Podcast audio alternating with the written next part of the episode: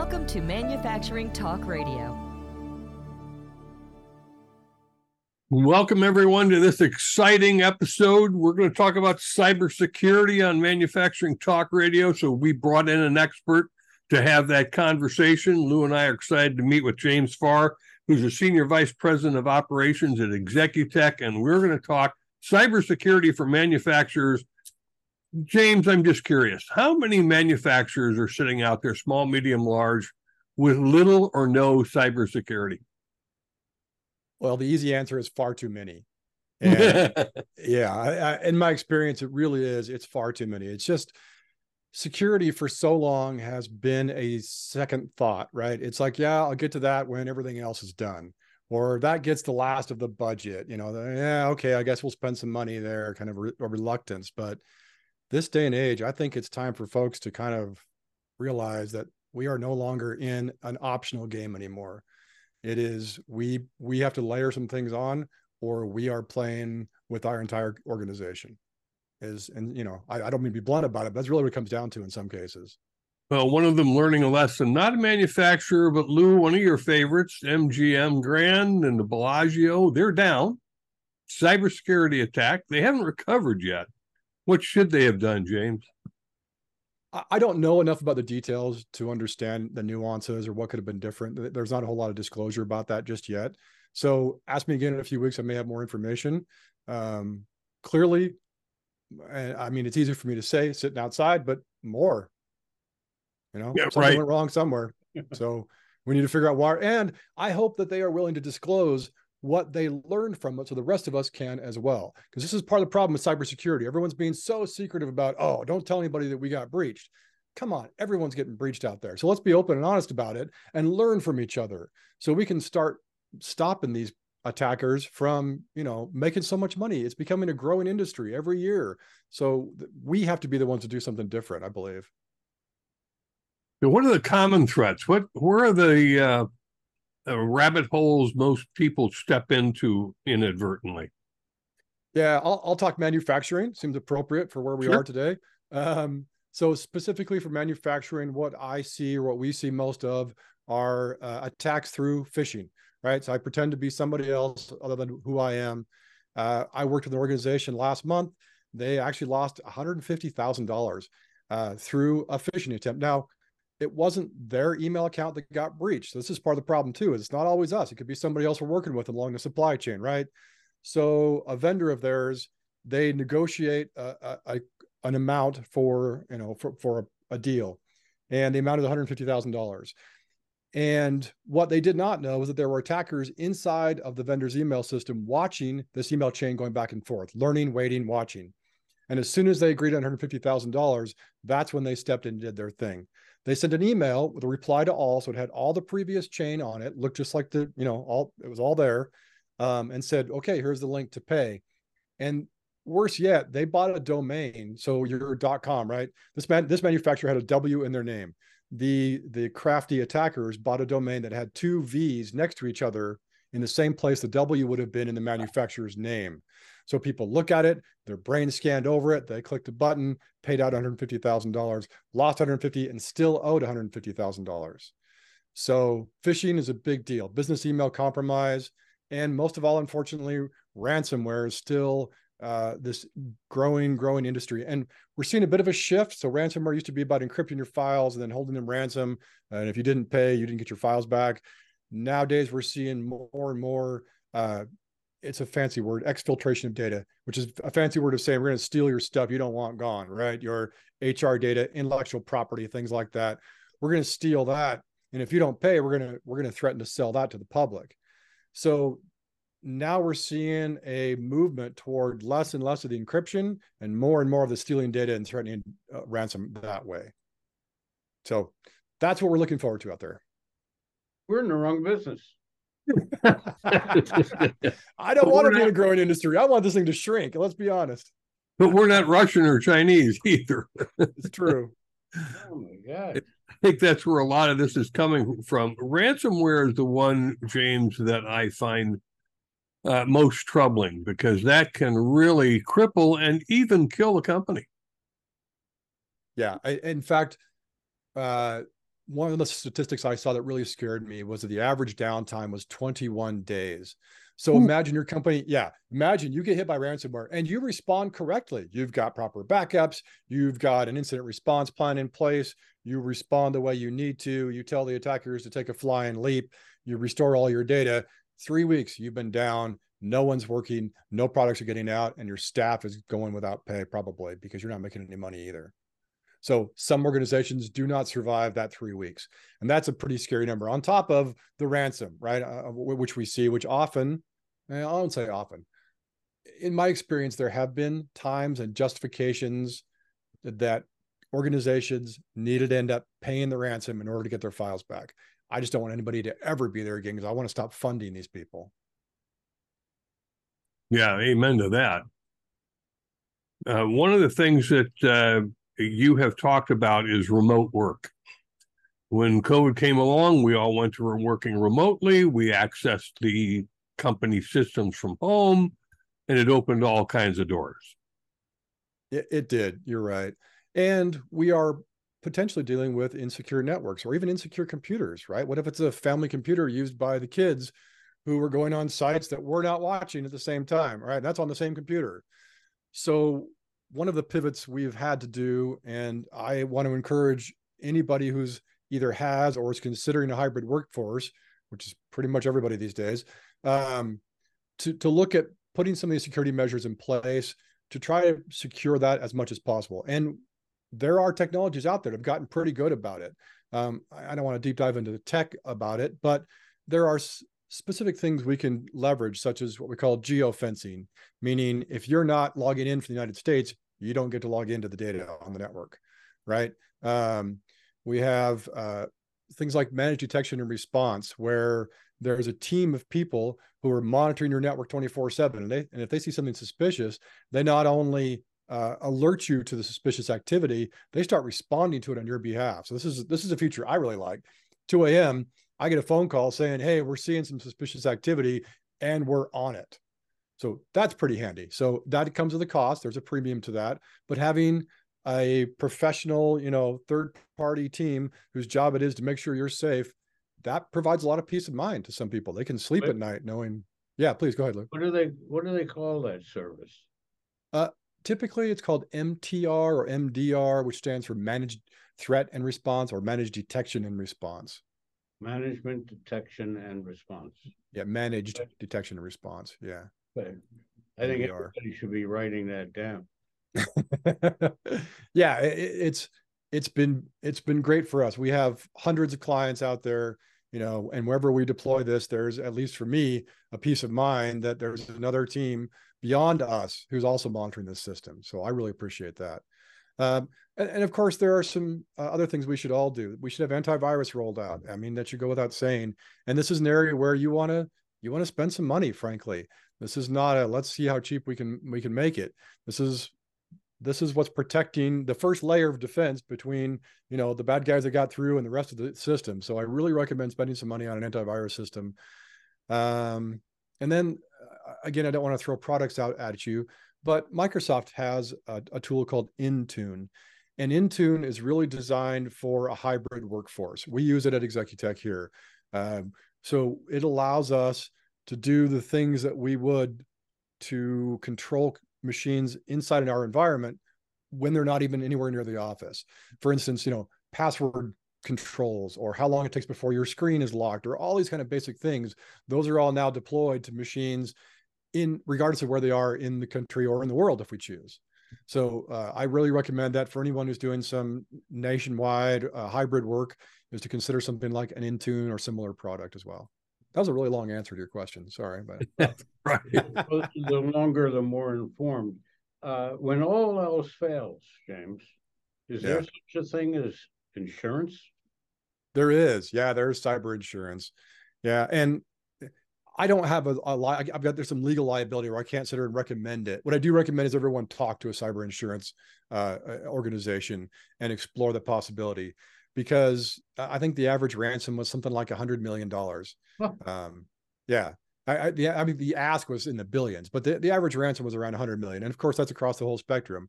But unless your organization can suddenly cough up millions of dollars in cash, uh, the only way to to handle this is through an, through a third party like a cyber insurance company. Now, what we're also seeing is that cyber insurance companies are enforcing certain security minimums in an organization before they'll accept you as a client. Right. Uh, which is it's great, right? We're moving we're moving the needle in the right direction now. It's like okay, if you want protection, you got to put these things in place, uh, which are often things, which are always things that we would certainly encourage organizations to have anyway. So, yeah, um, look at cyber insurance because you may not be able to afford a, ransom, and that's a real possibility for all of us. James, let's talk about Executech for a moment. What? Sure. I, am a, a, manufacturer. I call up Executech. What can Executech do for me? What are your services? What's the process? Yeah, great question. Thank you for asking. Uh, we really cover three areas. That's your, your IT services. So server, workstations, network infrastructure, internet pro- providing, switches, hardware, all that kind of stuff, uh, all that level. We also have a cloud team. So their job is anything to do with cloud, engaging in cloud. So your Amazon, your Microsoft Azure, uh, if you want to put a server in the cloud, if you want to migrate to the cloud, if you want to use email in the cloud, those are the folks that you engage with. Then we have a cybersecurity team of which I am a member now, um, and we do the things that you and I are talking about today. So um, yeah, so we we will do uh, support either remote support or on-site support if you're in one of our regions. We're typically in the western half of the United States. Uh, we will come in. We want to really right size the IT uh, hours to the needs of the organization. So we'll come in, we'll evaluate um, your environment, the number of machines you have, and come back with a, a, proposed number of, say, hours per month that we will assign a person and send them to your or, to your environment and say, "Here's your IT person. You got you have any needs? You call that person at any time. You know, if there's something that blows up in the middle of the night, that's who you call." So we actually assign people uh, to clients so that you get to know that person, they get to know you, they get to know your environment, if Joe calls them up with a printing problem again, they're like, "Oh yeah, I already know how to fix that." And you know, so we save a lot of time and, and effort in relearning by assigning particular individuals rather than teams. So Great. again, long answer, but I think I got it covered. No, that's all right. Uh, that kind of helps you know, where we're going in this conversation because manufacturers, I have to believe, James, and correct me if I'm wrong, that it's less expensive in the long run to have a cybersecurity program than it is to take a hit. Uh, yeah, yeah. This is one of those return on investment questions, right? Or uh, an insurance question. We all have insurance on our cars because chances are really good we're going to get in an accident.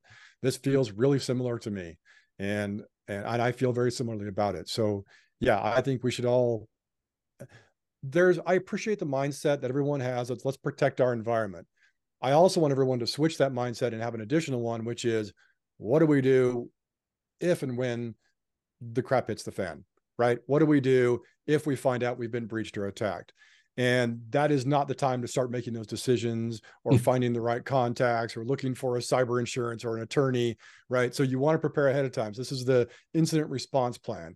Um, really, really, really, I really want to encourage everyone to get in the habit of setting yourself up for success with this uh, because unfortunately it's kind of an eventuality right? There are very few organizations that have not been hit in some fashion. Something like 83% of organizations out there have experienced some kind of breach. Doesn't mean it was successful or it was big but some kind. So let's prepare accordingly. Let's have a reactionary plan in place that we have practiced. Everyone knows the right steps and who to call and what to do so we minimize that downtime as much as possible. James how do we bring the employees up to speed? Yeah. So uh, that's also a very excellent question. Thank you for asking that one. Because nowadays, we like the IT and the cybersecurity professionals, we're going to put all these services and tools and antivirus, all these things, firewalls right in place to try to prevent attacks from happening. Um, but and attackers know this too. So they're going after the busy human. They're going after the poor employee who it's 6:30 p.m. They're on their 300th email. They just want to go home. They're trying to get through the day, right? They start clicking on stuff. We are human. We make mistakes. We tend to react emotionally first and then logically. Uh, at least I, that's my experience in traffic. I can see that come up sometimes, you know. So um, I mean, whether else has experience or not, but so they're playing on those aspects of us. So we really want to educate the users of what to watch for. Um, most attacks these days are coming through, as we mentioned, through phishing attacks, which is coming sending an email going to an employee in your organization. So let's go where the problem is. Let's start teaching the employees what to watch for, uh, how to be safe, how to respond, um, you know, some red flags to pay attention to. Like I got an email from my mom with an attachment. Why should I care? Well, it was at 2 a.m. That was a little suspicious, number one. And I'm glad I did because her account happened to be breached and the attacker had sent out some malware using her account to everybody in her contact list, of which I was a member. So that's kind of one of the things we're going to teach. We, we want to teach people is not just who it's from, but when and was it expected? Is it a conversation you you know that was anticipated? Those kind of things, and to really carefully watch that domain name because it could be two V's instead of a W. Ugh. So I don't know if there's any that this thought just flashed across my mind. Let's do it. AI and cybersecurity. Yeah. Is there a connection? Yeah, there is. There's a big connection actually. Um, let's talk about the the the good side of it. So the the good side of AI and cybersecurity is it's fantastic. I can take disparate information from multiple sources that a human could never sift through and find a pattern and ask AI to find a pattern in that, and it can.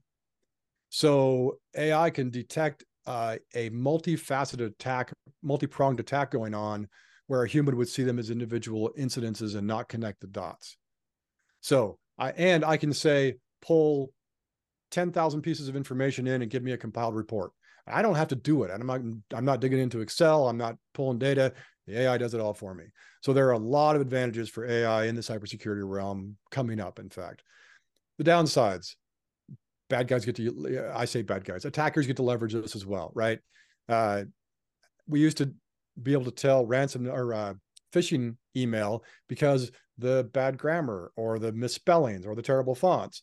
But it's going to be a matter of time before someone's writing, you know, AI or chat GPT for attackers. And they're like, hey, please write me a really good ransom note. And now it's coming out flawless and perfect English with no hmm. grammar issues and a great font. So there are downsides to this and there are upsides to this. Let's talk about the awkward balance between efficiency and security. Yeah. Okay. I like this one because the single most secure server in the world is going to be the one that's unplugged, sitting in the middle of the room. It's just not very useful, right? so, but it's super secure. No one can get into that thing. So we got to find a balance somewhere because most useful is no one needs to use a password. Everyone has access to whatever they want. So we as security professionals and hopefully business leaders get together and need to find some common ground. A lot of business leaders have, and some cybersecurity professionals, I'll agree, have the mentality that no, it has to be this way. This is what the cybersecurity rule says. This is what we have to do. Let's abide by this to whatever letter, regardless of how painful it may be. And that's that's not a reasonable stance for any business to take. And no wonder they want to, you know, push back against such things. So I want to encourage some kind of a happy medium let's do things that make sense. Let's do things that are too painful to put in place. Like, what if we did multi-factor authentication? Yeah, I got to look at uh, look at a code on my phone. It took me 10 extra seconds to log in, but I'm a lot more safe now. I moved the needle big time with security for a very small change in efficiency. So that's really what I want to encourage again, business leaders and cybersecurity professionals to do is, is find some happy medium ground. Because if you just say, hey, we're gonna lock this thing down as much as possible, employees start to complain and and you know, morale tanks. So that's not where we want to go. We want to go to a place and we want to explain it to people as we go. Because it's not just, hey, we're locking this down and and no one says anything and you just can't do that anymore. Uh, I'm in charge of internal communications for things that we roll out. And so I think it's super important that everyone gets on board. Like, hey, here's a proposed idea. Here's why we're doing it. If you have any thoughts, let me know. If I don't hear back, I let them know a date and time, then we roll it out. So just getting people involved in this, getting business leaders involved in security, making them part of the conversation, department heads, all that. Um, yeah, I kind of sorry, I segued a bit here, but back to the original question. Yeah, find a happy medium between efficiency and security because it doesn't have to be either extreme. But I also need business leaders to be willing to bend a little and realize that nowadays we're going to need to put some things in place that are going to decrease efficiency marginally in order to keep you more safe. One of the things that Tim and I have discovered over the 10 years that we're doing manufacturing talk radio is that manufacturers they they really know a lot. They yeah. know how to make their product, they know how to sell the product. There's a lot of things they know, but there's also a lot of things they don't know. So in the face of what we've been talking about with regards to cybersecurity. So here I'm a manufacturer and I'm listening to you talk and okay, so I I went and I got insurance and I'm going to spend whatever that's going to cost. Uh, I put in uh, software systems. I'm in the cloud. I'm this and that. When it's all said and done, and I've done all that, am I safe, or is there a continual evolution going on with cyber hacking that I'm not secure? I'm only somewhat secure, and how do I keep monitoring my system to make sure that I'm secure? Excellent. I love that. Um, yeah, un- unfortunately, it is an ongoing cat and mouse game. Every time security finds a new tool that stops the attackers, the attackers get crafty and find a new way to get in. And software is continually continually evolving. Right, we're on Windows 11 now. How long before Windows 12 comes out? It has a whole new set of vulnerabilities and holes and exploits in it that attackers can leverage. Um, so we do need to find some way to be continuously engaged in our security. Uh, the simplest solution is engage with a cybersecurity team. That's what this, you know, like if you want to do email, you don't try to invent it yourself. You go find someone that does email and you engage with them. I would encourage that with security. At least get a risk, what we call a risk assessment. Have some someone come in and do a, an honest assessment of your uh, your network environment, your your servers, workstations, all that that kind of environment, to get an idea of what risks you have because this is really what it's about for us. We're never going to get to zero risk. It, it's an ever evolving landscape as you mentioned but we can certainly move the needle a lot. And we can do that by tackling the things that are at highest risk to the organization and working our way down. So one of the things that that all risk analysis includes and certainly we would do is if you engage with executech and i do frequently is create what we call a risk register. So we're going to list everything we can think of that we've run across, that you've run across, that other manufacturers have run into that caused some kind of downtime or outage. And then we're going to address every single one of those and look at it. What's the chance of it happening? You know, what's the likelihood? Uh, what's the impact if it does happen? And then based on that, we can give it a, a, risk score. Then we can rank all those and we can start working things based on highest risk rather than, I don't know, just whatever the IT department feels like that day. So now we're tackling things that really matter and really move the needle. Um, and that's the way to, re- to properly respond. So ever growing, always changing landscape, create a risk register, keep it up to date. And um, yeah, don't be afraid to to retool periodically because it's always changing out there. So I'm not asking what the costs are or expenses of doing all of this, but I'm sure, sure. it's a handsome number. So we have our Fortune 500 and we got the Fortune 250 and so on and so forth. They can afford anything. Oh yeah. And then you got the middle-sized companies, and they can, if they're aware enough, uh, okay, we're going to have to spend five x to make sure that we're secure. Let's talk about the uh, the smaller folks, the smaller companies, who yeah really don't know a whole lot about computers and technology and cybersecurity and so on, how do they protect themselves? And at what kind of cost? That there's a there's a tough uh you know uh balancing beam we have to walk here because yeah as a as a small upstart you're just trying to survive and you may be wearing 10 hats. You're trying to compete with the big boys. So how do you throw all this in on top of that?